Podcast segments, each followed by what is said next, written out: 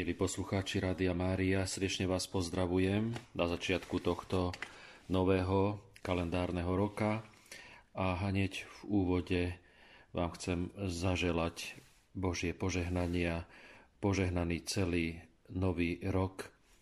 Rok, ktorý nám určite prinesie opäť ďalšie výzvy, asi aj ťažké a náročné, tak ako to vidíme vo vývoji dnešnej spoločnosti. Preto naozaj potrebujeme prosiť Ducha Svätého, aby sme sa mu otvárali stále viac a viac. A aj pri tých každodenných rozhodnutiach a skúmaniach a poznávaní pravdy, aby sme sa vedeli správne orientovať a aj rozhodovať. Počas uplynulých rokov sme hovorili, áno, už je to vyše 2 roky, skoro 3, myslím, sme hovorili o svätej Tereske Ježiškovej, o jej spiritualite a prechádzali sme si jej autobiografické spisy, rukopisy A, B aj C a v závere minulého roka sme sa oboznámili s apoštolskou exhortáciou pápeža Františka o dôvere, ktorú vydal pri príležitosti 150. výročia narodenia svätej Teresky Ježiškovej, o dôvere milosrdnú lásku Boha. A so začiatkom tohto teda nového roka by sme začali hovoriť o Tereske ako o učiteľke cirkvi a by sme si rozobrali celý tento proces udelenia tohto titulu svätej Tereske. Jedna z najväčších cirkevných udalostí, a to nie len roka 1997, sa stala na misijnú nedeľu 19. októbra na námestí svätého Petra, keď pápež svätý Jan Pavol II vyhlásil svätú Teresku za učiteľku cirkvi. Bola to jedna z najväčších udalostí, by sme mohli povedať, aj jeho pontifikátu. Vyhlásenie Teresky za učiteľku cirkvi neznamenalo iba vrchol nejakej jedinečnej série pôc, ktoré sa jej udelili po jej smrti pred 100 rokmi. Práve teda aj minulý rok sme slávili 100 rokov od vyhlásenia svätej Teresky za blahoslavenú a budúci rok to bude 100 rokov, ako bola kanonizovaná, ale vyhlásenie Teresky za učiteľku cirkvi sa stalo aj medzníkom vo vývoji chápania tohto cirkevného titulu. V čase jej smrti v roku 1897 by sa určite nik nebol nazdal, že táto 24-ročná karmelitánska mníška, ktorá zomrela neznáma v utiahnutom francúzskom Karmeli, čoskoro rozvíri celý svet a stane sa najpopulárnejšou sveticou modernej doby. Ešte menej by sa niekto nazdal, že o 100 rokov neskôr sa táto mladá žena s takým biedným vzdelaním a nedokonalým literárnym štýlom, ktorá nikdy nenapísala vedeckú prácu či článok, zaradí k svätému Augustínovi alebo Tomášovi Akvinskému ako doktor eklézie, ako učiteľka cirkvi, ako jedna z iba 34 takto poctených svetcov. Našimi stretnutiami v tomto roku, minimálne teda teraz v jeho začiatku, sa budeme venovať štúdiu udelenia tohto významného titulu učiteľ cirkvi svätej Terézii a budeme skúmať jednak aj dejiny tohto titulu učiteľa cirkvi, teda proces, ktorý tiež viedol k tomu, že Terézia Martinová sa stala kandidátkou tohto titulu. A tiež sa pozrieme na niektoré potenciálne dôsledky jej doktorátu pre cirkev všeobecne, zvlášť pre teológiu. Táto téma je veľmi dôležitá a zvlášť môže byť pre nás aj takým nejakým impulzom, aby sme sa týmto zaoberali, aj to, že naozaj jej udelenie titulu bolo vyústilo po jednak takom dlhodobom horizonte, skutočne po viacerých snahách, ale v tom záverečnom krátkodobom horizonte došlo k tomuto vyhláseniu, by sme mohli povedať, zrazu veľmi rýchlo. Narýchlo sa z podnetu pápeža Jana Pavla II. Pripravili tie konečné oficiálne dokumenty pre samotný kanonický proces, a to zvlášť aj preto, že z rôznych častí sveta, alebo dokonca mohli by sme povedať skoro až zo všetkých častí sveta, kontinentov, prichádzali k tomu podnety, aby Sveta Tereska bola vyhlásená za učiteľku cirkvi. Predtým, ako došlo k samotnému vyhláseniu, tomu samozrejme predchádzali mnohé skúmania, zasadnutia, stretnutia na tých najvyšších cirkevných miestach a bol vypracovaný aj exemplár tzv. Pozício, ktorý bol výsledkom komisie, ktorý je súhrnom mnohých dokumentov, ktoré nám poukazujú na Tereskin život, ale najmä aj na to, čo sa dialo po jej odchode do večnosti. Tento exemplár Pozício je taká kniha z formátu A4, ktorá má takmer 1000 strán a obsahuje rôzne oficiálne texty kanonického procesu. Obsahuje tiež 7 teologických posudkov, ktoré vypracovali experti o Tereskinej vhodnosti pre tento titul. A tento exemplár, alebo tento zväzok, doplňa ešte jeden menší, ktorý potom obsahuje samotné hlasovanie 31 teologických konzultorov pre kongregáciu pre náuku viery a kongregáciu pre kauzy svätých, kde týchto 31 konzultorov sa vyjadruje vo svojich hlasovaniach za a proti uznaniu Terézie z Lizie za učiteľku cirkvi. A o tom, či najmä ona ponúka dostatočnú výnimočnosť náuky.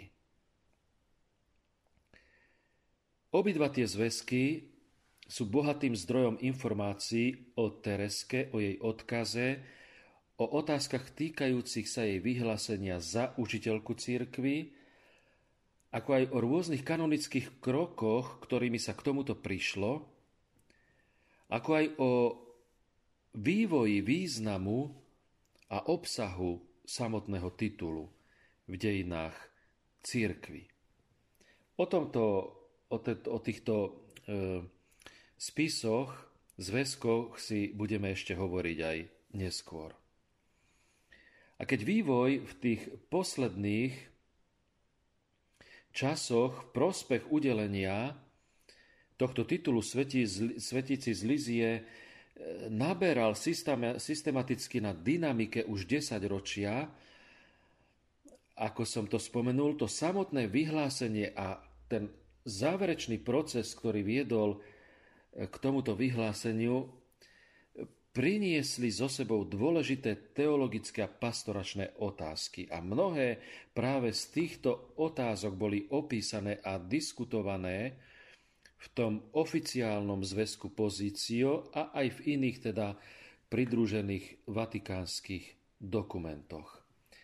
Preto, keď budeme teraz aj hovoriť o vyhlásení Teresky za učiteľku cirkvi, aj o tomto procese, budeme zároveň vidieť, ako vôbec udeľovanie tohto titulu sa v cirkvi začalo, ako sa aj vyvíjalo a do akého štádia sa až dostalo práve pri otázke vhodnosti či nevhodnosti udelenia tohto titulu svätej Tereske.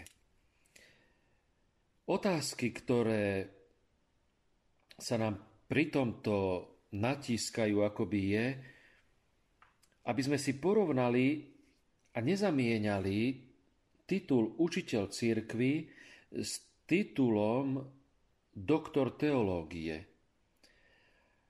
ktorý teda získavajú kandidáti na univerzitách. Tiež, kto si zaslúži tento titul učiteľa cirkvi, ako sa celý ten koncept časom vyvíjal a veľmi dôležitá otázka, čo sa považuje za výnimočnú náuku. Toto je jeden z veľmi dôležitých bodov, ktorý zohrával aj u Teresky veľmi významné postavenie. Práve pri tom zhodnocovaní, čo to znamená výnimočná náuka, že svetec musí byť charakteristický tým, že predložil výnimočnú náuku, či táto výnimočná náuka musí u tohto kandidáta tiež byť vyjadrená nejakým veľkým alebo vôbec akým objemom teologického učenia. Výber Teresky môže sa zdať, že predstavuje akúsi zhovievavosť, alebo či naznačuje, že ten štandard vyžadujúci sa na to zhodnotenie výnimočnosti náuky, či by mal byť pre ženy menej prísny. To sú otázky, ktoré Tereským prípad nám nastolil a nastoluje a budeme sa nimi zaoberať. Zároveň tiež otázka, že keďže svätý Ján z Kríža, svätá Terezia Avilská boli už v 20. storočí vyhlásení za učiteľov cirkvi, či Tereska ako tretia členka karmelitánskeho rádu nepoukazuje na to, že karmelitánska spiritualita je nejak nemiestne uprednostňovaná. A ak niekomu ako Tereske môže byť udelený titul učiteľka cirkvi, prečo tento titul nie je udelený takým svetcom, ako napríklad Ignác z Loyoli, Pavol z Kríža či Ján Vianney a mnohým iným?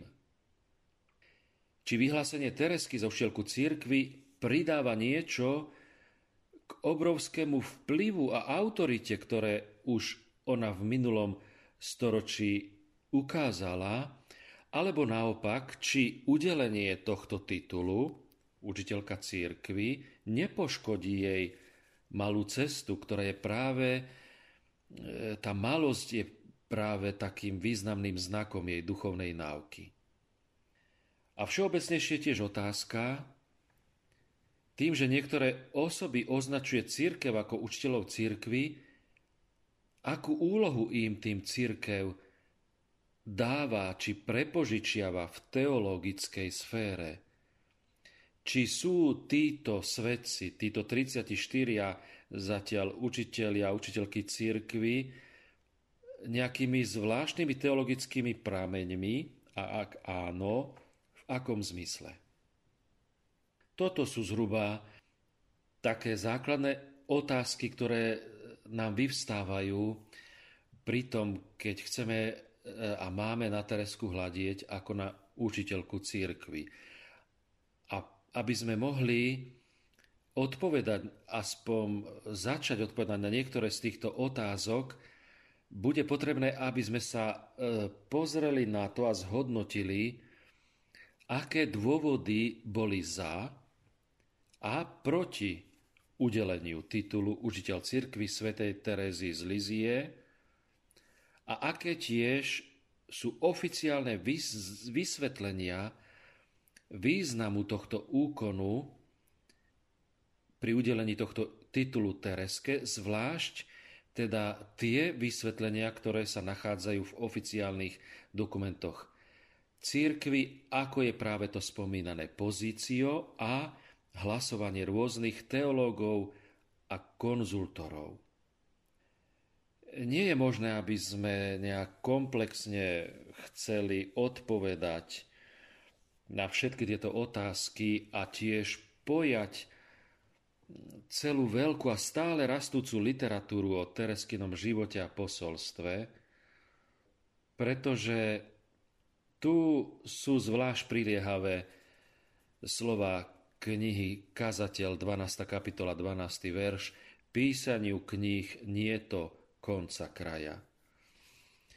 Namiesto toho budeme sa sústreďovať na užší prameň, a to teda najmä na to spomínané pozício a k tomu pridružené texty. To bude teda zdrojom pre naše skúmanie, preto aby sme prenikli hĺbšie práve do tohto úkonu udelenia titulu učiteľka cirkvi svätej Tereske. Zaoberať sa touto udalosťou a prenikať do tajomstva tohto kroku zo strany cirkvi je potrebné, pretože materiály o tom u nás na Slovensku sú stále relatívne neprístupné širšej verejnosti, ktorá sa môže pýtať, prečo je Tereska v tom dlhom pontifikáte svätého Jana Pavla II. Jediným kandidátom vybratým stať sa učiteľom cirkvi. Ako je to možné? Prečo je to tak, že počas tohto pontifikátu jedine jej Svätý Otec, Svätý Ján Pavol II. Udelil tento titul? A tak nás to bude viesť k tomu, aby sme aj hĺbšie uvažovali o mieste učiteľov cirkvi a vôbec o svedectve svedcov v teologickom bádaní. Keby som chcel teda tieto naše ďalšie stretnutia umiestniť do akéhosi rámca, v ktorom sa budeme pohybovať a ako prejdeme si všetko toto súvisiace s udelením titulu učiteľka cirkvi svätej Tereske, je ten rámec, by sme mohli povedať, by sa skladal z takých základných štyroch veľkých tém. Tou prvou bude prejdenie si prehľadu historického vývoja titulu učiteľ cirkvi, ako aj stále živú diskusiu o tých kritériách, ktoré slúžia pri výbere kandidátov na udelenie tohto titulu. Opíšeme a povieme si o tom, ako sa ten koncept a úloha učiteľa v živote cirkvi časom značne rozšírili a prediskutujeme tiež niektoré tie vlastnosti a kvality, ktoré by dnešní kandidáti mali mať. Druhou takou oblasťou a témou bude prezentovanie života, písomnosti a učenia svätej Teresky, ale len v súvislosti vzťahu k otázke udelenia doktorátu. Tu tiež spomenieme históriu toho úsilia, aby bola Tereska vyhlásená za učiteľku cirkvi, ktorý sa začal už v prvých 10 ročiach 20. storočia a vyvrcholil potom v závere druhého milénia, teda v roku 1997. Tretia téma bude zasvetená pozornému oboznámeniu sa s oficiálnymi dokumentami kanonického procesu Tereskynho doktorátu, kde sa budeme zaoberať argumentami uvedenými práve v tej publikácii Pozício a argumentami, ktoré boli prezentované pri hlasovaní za, ale aj tiež proti udeleniu tohto titulu Tereske za učiteľku cirkvi. A potom taká záverečná štvrtá téma, ktorej sa dotkneme, by bola diskusia o tom vo svetle oficiálnej dokumentácie, čo pápež sv. Ján Pavol II mal v úmysle, keď vymenoval Teresku za učiteľku cirkvi a aký je teologický dôsledok tejto deklarácie. Zvlášť bude dobré, aby sme pouvažovali o tom, čo môže Tereska spolu aj s inými svetcami a učiteľkami cirkvi ponúknuť teológom dneška, zvlášť v čase, keď sa mnohí usilujú premostiť trhlinu medzi spiritualitou a akademickou teológiou, trhlinu medzi teológiou a svetosťou, a zvlášť aj dnes spoznať viac Teresku a jej úlohu a postavenie aj v dnešnej dobe, v dnešnej situácii, ktorá sa deje v cirkvi, a zvlášť aj preto, že nás na ňu upriamuje samotný pápež František, ktorý nás prevádza týmito mnohými nám predkladanými zmenami, by sme mohli povedať, vo všetkých oblastiach cirkevného života cirkvi. Toto by boli také naše hlavné 4 oblasti témy, s ktorými sa budeme teda v týchto ďalších našich stretnutiach, pokračujúcich častiach poznávania Teresky a jej spirituality zaoberať. Začali by sme teda tou prvou témou, tou prvou oblasťou, a tým je vývoj titulu učiteľ cirkvi a jeho význam. Teda, aby sme bližšie tomu porozumeli, kto sú to tí učitelia cirkvi, keď za vyše 2000 rokov tento titul cirkev udelila len 34 svetcom a sveticiam. Kto sú títo výnimoční svetci a na základe čoho im tento titul bol udelený? Ako sa vôbec tento titul učiteľ cirkvi začal v cirkvi používať? Ako vznikol, ako sa usídlil? Terezia Martinová, teda Tereska, zomrela 30. septembra roku 1800. 97 ako karmelitanská mníška v Lizie, a ako sa približovalo 100. výročie jej smrti,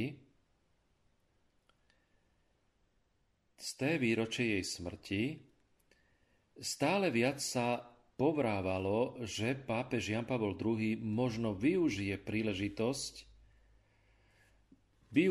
túto príležitosť na to, aby vyhlásil svätú Tereziu o dieťaťa Ježiša a svätej Tváre za učiteľku cirkvi. Dalo sa to očakávať vzhľadom na jeho záľubu využívať dôležité výročia ako príležitosti učiť, a tiež vzhľadom na to, že rástol počet petícií za takéto vyhlásenie od jednotlivých biskupov, biskupských konferencií z rôznych kútov sveta. No až 24. augusta v tom roku 1997, keď pápež hovoril k veľkému zástupu mladých na Svetovom dni mládeže v Paríži, oznámil oficiálne svoje rozhodnutie a úmysel vyhlásiť Teréziu od Dieťaťa Ježiša a Svätej Tváre za učiteľku cirkvi počas slávenia misijnej nedele v Ríme. Bol to mimoriadny moment, keď pápež Ján Pavol II oznámil to na tomto Svetovom dni mládeže a určité náznaky k tomu už boli aj v predchádzajúcom posolstve mladým, ktoré vydal rok pred uskutočnením sa tohto stretnutia 15. augusta 1996, keď Svätý Otec odporúčil tereským príklad pre tých, ktorí sa plánovali zúčastniť toho 12. svetového dňa mládeže. A vtedy v tom posolstve rok pred tým samotným stretnutím mládeže poznamenal, že pôvab a svetosť tejto svetice dokazuje, že Boh aj mladým štedro rozdáva poklady svojej múdrosti. Teda už tu bol určitý teda náznak toho, že Tereska je výnimočná a charakteristická nielen svojou odvahou a vôbec tým všetkým, čo prežívala v Karmeli, ale aj svojou mimoriadnou múdrosťou. Tento potom prísľub, teda, ktorý Svätý Otec Ján Pavol II dal na tomto stretnutí Svetovo mládeže, splnil o 8 týždňov, keď sa tak stalo na námestí svätého Petra v nedeľu 19. októbra počas liturgie, ktorá začala o 10. hodine, keď pri svätej omši, ktorá zároveň slúžila k otvoreniu akademického roka pápežských škôl v Ríme, slúžila aj k tomu, že pri nej bol Tereske udelený titul učiteľka cirkvi. Liturgické obrady v ten deň, homília, príhovor pred modlitbou Anjel Pána, ako aj nasledovné pozdravy pútnikom, sa niesli v duchu tém a osláv napomáhajúcich prezentovať a vysvetliť dôležitosť tohto vyhlásenia. Členovia Tereskinej reholnej rodiny bosých karmelitánov dostali významné úlohy v liturgii spolu s ďalšími početnými reholami, komunitami, skupinami laikov, ktorí si osvojili spiritualitu tejto svätej. Počas svätej omše i hneď po formálnom vyhlásení s plnou apoštolskou autoritou, ako ho môžeme teda nazývať, toto vyhlásenie, doprevádzaný spevom Sixtinského chóru a hromového potlesku tisícok ľudí na námestí svätého Petra, misionári a misionárky sypali lupienky ruží na ten veľký prenosný relikviár s tereskynými pozostatkami, ktorý bol na túto príležitosť uložený prednostne pred oltárom blízko pápežského kresla. Po prečítaní evanjelia v latinčine, staroslovenčine študenti pápežského kolégia, ktoré bolo v roku 1929 Piom XI založené a zverené pod patronát svätej Teresky, zaspievali Troparion. A nakoniec je prvým rektorom tohto Rusika, tohto seminára, ktorý vychovával potom kňazov pre Rusko a Ukrajinu, pre túto východnú oblasť, bol Slovák. Úloha Teresky Ako spolupatronky misií spolu so svätým Františkom Saverským bola opakovane pri tejto slávnosti prizvukovaná a aj v homílii svätý otec Ján Pavol II takto spomína z Tereskynho života, že veľmi intenzívne túžila byť misionárkou a bola ňou, a to až do takej miery, že mohla byť vyhlásená za patronku misií. Sám Ježiš jej ukázal, ako má žiť toto povolanie. Úplným prežívaním prikázania lásky bola ponorená do srdca misií cirkvi, podporujúc tých, ktorí hlásajú evanielium tajomnou silou modlitby a príjmania. Tak dosiahla to, čo zdôrazňuje vo svojom učení II. Vatikánsky koncil, že cirkev je misijná vo svojej podstate a nie iba tí, ktorí si vybrali misionársky život, ale všetci pokrstení sú určitým spôsobom poslaní ad gentes. To je dôvod, prečo som si vybral práve túto misijnú nedeľu, uvádza vo svojej homílii svätý otec Ján Pavol II na vyhlásenie svätej Terezie o Dieťati Ježiša a svätej Tváre za učiteľku cirkvi, ženu mladú a kontemplatívnu osobu. Tieto jej vlastnosti, že je žena, mladá a kontemplatívna osoba, sú potom detailnejšie prediskutované v Divinis Amoris Scientia, ktorú svätý otec Ján Pavol II vydal. Vráťme sa teda k tomuto sviatku, k tomuto udeleniu titulu Tereske, keď svätý otec hovoril o Tereske ako o učiteľke predovšetkým pre mladých. Toto teda zdôraznil vo svojej homílii a doporučil ju v práve začínajúcom akademickom roku študentom a profesorom rímskych cirkevných univerzít. On teda to takto vyjadril: špeciálne by som chcel srdečne pozdraviť profesorov a študentov rímskych cirkevných univerzít. Na začiatku tohto nového akademického roku, milí priatelia, poučenie, ktoré malá Tereska ponúka kresťanom, je zvlášť určené pre vás. Skutočne všetci, ktorí sú povolaní kontemplovať a prednášať poklady viery, musia vedieť, že hlboká dôvernosť s Bohom je určená malým a úbohým. Vážte si toto učenie. Vážte si toto učenie.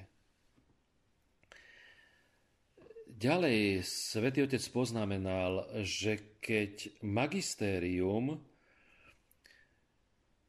niekoho vyhlási za učiteľa cirkvi, zamýšľa tým zdôrazniť všetkým veriacim, hlavne tým, ktorí zastávajú v cirkvi služby ohlasovania, alebo tým, ktorí sa púšťajú do ťažkých otázok teologického učenia a bádania, že náuka vyznávaná a hlásaná touto osobou môže byť odporúčaná nie len preto, že zodpovedá zjavenej pravde, ale tiež preto, že vrhá nové svetlo na tajomstva viery a ponúka hĺbšie porozumenie Kristovho tajomstva.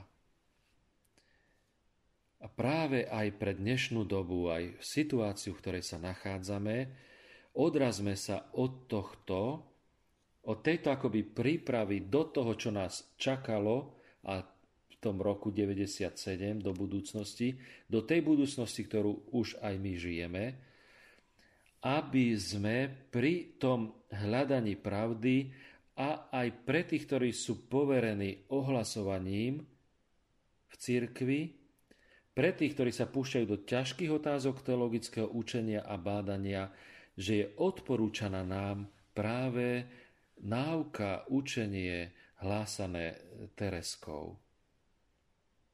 To je veľmi tiež dôležité, čím môžeme nadviazať na apoštolskú exhortáciu pápeža Františka, ktorú teda vydal v októbri minulého roka pri príležitosti spomienky na svätú Tereziu Avilskú.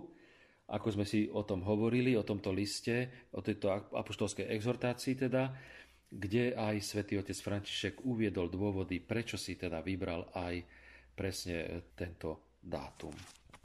Ďalej svätý otec Jan Pavol II v homílii úprimne priznal, že dnes sa deje niečo prekvapujúce. Takto to povedal. Dnes sa deje niečo prekvapujúce. Učiteľkou cirkvi sa stáva žena, ktorá zomrela mladá a nebola schopná navštevovať univerzitu alebo sa zaoberať systematickým štúdiom.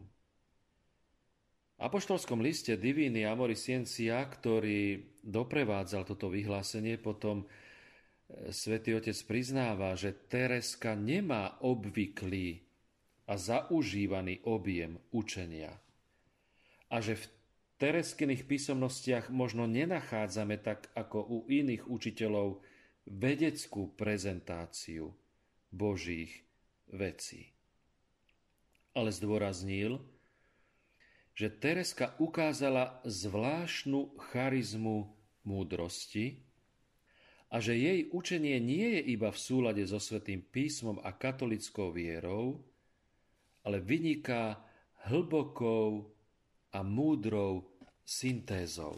Nakoniec toto aj zdôraznil pápež František vo svojej apoštolskej exhortácii, kde teda to uvádza, nebudem znova to opakovať a vrácať sa k tomu, tí, ktorí teda máte záujem, sa môžete sa vrátiť k tejto jeho exhortácii alebo k niektorej z minulých častí, ktoré sme to rozoberali. A práve tam môžete znova toto vidieť, že Tereska, aj pápež František hovorí, že je učiteľkou syntézy. Že ona nám práve toto ukazuje a takto ju musíme aj teda poznávať. On to tak hovorí, že musíme kontemplovať celý jej život, jej cestu k posväcovaniu, postavu, ktorá odráža niečo z Ježiša Krista, ktorá sa objaví, keď sa nám podarí poskladať význam celku tejto osoby. A pápež František hovorí, pre svätú Tereziu to platí ešte viac, keďže bola doktorkou alebo učiteľkou syntézy. Aj teda nadväzuje na to, čo svätý otec Ján Pavol II teda zdôraznil, že ona vyniká hlbokou a múdrou syntézou a z jej písomnosti presvitá zvláštny jas učenia. Naozaj oboje význam titulu učiteľ cirkvi aj proces, ktorým sa titul priznáva, prešiel počas storočí komplexným vývojom a my teraz teda by sme z tohto sa odrazili a pozreli sa, načrtli hlavné štádia tohto vývoja spolu tiež s niektorými otázkami, ktoré tento vývoj priniesol. Práve na toto by sme poukázali v tejto začínajúcej teda časti. Pozrime sa najprv na biblické pozadie, či nachádzame a kde alebo nachádzame nejaké korene tohto výrazu vo Svätom písme učiteľ cirkvi. No musíme uznať, že hoci výraz učiteľ cirkvi, ten samotný výraz učiteľ cirkvi, nenájdeme nikde vo Svätom písme, Slová súvisiace s vyučovaním a učením sa často vyskytujú na stránkach Svätého písma, ale aj v literatúre staroveku. Tu by sme mohli citovať rôzne sekundárne zdroje, kde by sme na toto poukazovali a hovorili o tom, akým spôsobom sú teda citované v staroveku rôzne tie slova súvisiace s vyučovaním a učením. Karl Heinrich Rengsdorff poznamenáva, že napríklad to grécke slovo, ktoré teda sa na to používalo, také vyjadrenie určité, akoby učiteľ, sa bežne používa už od čias Homéra a to grécke slovo označuje učenie alebo vyučovanie v širokom význame a potom od toho odvodené označenie učiteľ. Čiže ako prvé by sme sa mohli od tohto odraziť, od tohto gréckeho slova, ktoré sa používalo už od čias Homéra a ono označuje akési učenie alebo vyučovanie v takom širokom význame. Je to slovo, ktoré sa používalo predovšetkým na sprostredkovávanie nejakých praktických alebo teoretických znalostí, kde išlo o kontinuálnu aktivitu s cieľom postupného, systematického a hĺbšieho spracovania. A cieľom bol najvyšší možný rozvoj talentov žiaka, ale vždy takým spôsobom, že tie osobné aspekty žiaka zostávali zachované, ba v skutočnosti posilňované. Toto je dôležité, aby sme vedeli, keď sa prechádza z tohto gréckeho učenia alebo vyučovania potom do židovského prostredia, keď chceme takto do toho preniknúť. Čiže prvé si musíme uvedomiť, že to židovské ponímanie vyučovania, učenia vychádza z tohto gréckeho, ktoré sa používalo už za čias Homéra. To označenie vyučovania alebo učenia, ale tu nešlo len o nejaké prednášanie nejakých teoretických vecí, ale o sprostredkovanie praktických aj teoretických znalostí, aby ten žiak, ktorý bol takto vyučovaný, učený, postupne týmto systematickým a hĺbším spracovaním sa rozvíjal vo svojich talentoch a pritom sa bral do úvahy, teda sa vychádzalo aj teda z tých osobných aspektov toho samotného žiaka. V hebrejskom Svetom písme takýmto učiteľom, ktorý takto učí a takto vyučuje, je jedine Boh. On je takýmto zvrchovaným učiteľom. My, keď chceme ďalej z tohto prechádzať, tak môžeme znova sa pozrieť na to, že ako v tom rannom období videli učiteľa, Boha ako učiteľa každej schopnosti. V tom rannom období videli Izraeliti v tom hebrejskom ponímaní Boha ako zvrchovaného učiteľa každej schopnosti. A postupne sa tento pohľad na Boha ako na takéhoto zvrchovaného učiteľa menil na učiteľa Tóry a všetkých nariadení aplikovaných na etický a náboženský kultový život.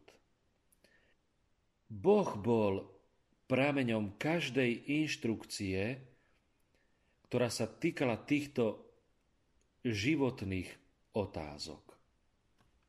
Taktiež to znamenalo, že bol učiteľom každej múdrosti a zároveň ako jediný bol schopný sprostredkovať pohľad do nebeských tajomstiev. A tak človek,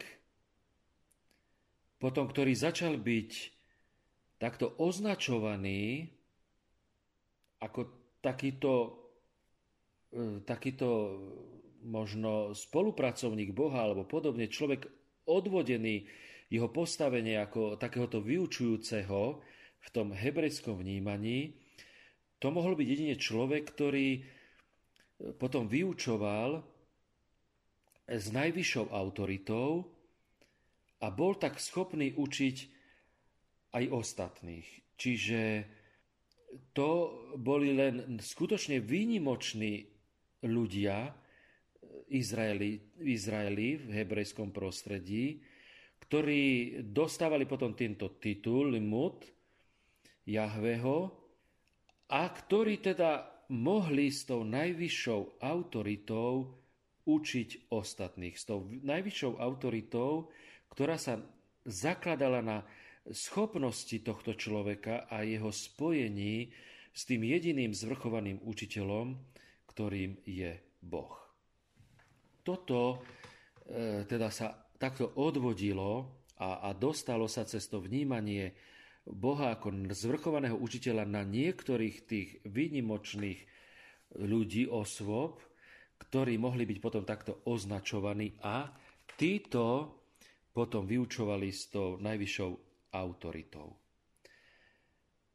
V Septuaginte sú slová so základom v tom hebrejskom koreni lmd, čo znamená teda učiť, najčastejšie prekladané do niektorej tej z foriem, ktoré teda boli používané, ako sme to spomenuli, už v tom gréckom prostredí začias Homéra. A práve teda táto forma označenia sa zdá, že preberá u tých gréckych hovoriacich Židov tento technický význam. A práve tento Rengstorff podotýka, že hoci sa to neobmedzuje na náboženskú sféru, tým hlavným objektom takéhoto vyučovania, označovaného už tým slovom začias Homéra, učenia, je vôľa Božia v jej vyhláseniach a v jej požiadavkách. Neobmedzovalo sa to síce na náboženskú sféru, ale hlavným objektom takéhoto vyučovania je Božia vôľa v jej vyhláseniach a požiadavkách.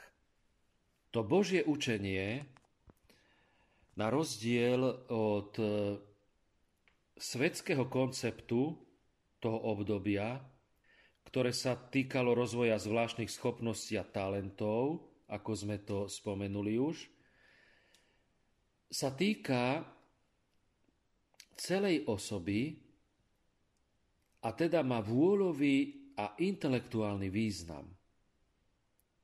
Toto Božie učenie malo vôľový intelektuálny význam.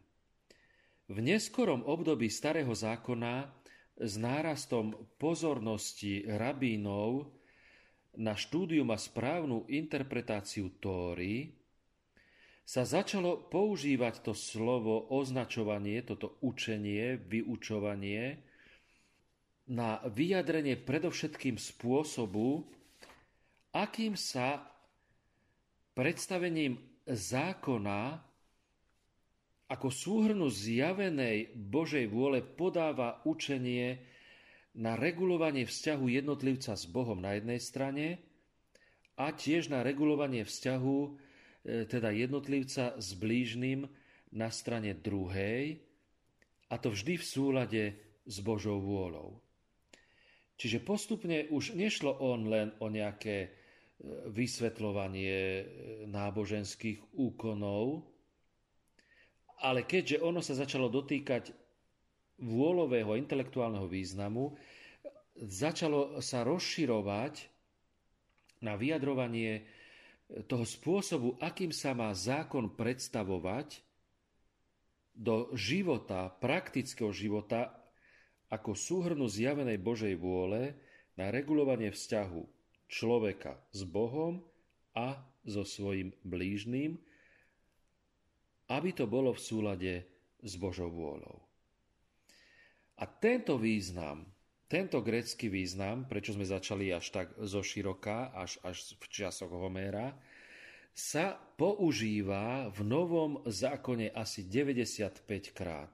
Toto použitie označenia učenie, najčastejšie v evanjeliách, a je považovaný tento výraz za jeden z najcharakteristickejších rysov Ježišových kázní. Napríklad v Lukášovom opise Ježišovej úvodnej kázne v Nazarete, keď Ježiš nasleduje zvyk židovských učiteľov toho obdobia tým, že číta časť zo Svätého písma a potom sedí, je to tradičná pozícia toho, kto vysvetľuje, vykladá zákon a ponúka výklad textu, tak ako nám to Lukáš zapisuje, ukazuje v 4. kapitole 10. verši a ďalej, na čo je ten zástup udivený týmito jeho slovami. Tu môžeme tiež spomenúť, že oficiálna vatikánska medaila, ktorá bola razená pri príležitosti Tereskínho doktorátu, práve predstavuje ju sediacu, ako sedí a drží v ľavej ruke dvojitý obraz Dieťaťa Ježiša a Svätej tváre s knihou na jej lone, a jej pravá ruka je zdvihnutá s dvomi prstami, vstýčenými s gestom učenia alebo žehnania. Takto vyzerá táto medaila, ktorá bola teda takto razená. Milí poslucháči, musíme skončiť, aj keď sa teda dostávame teraz do dôležitej časti týmto úvodom. Prechádzame do tohto postavenia postupne učenia a učiteľa.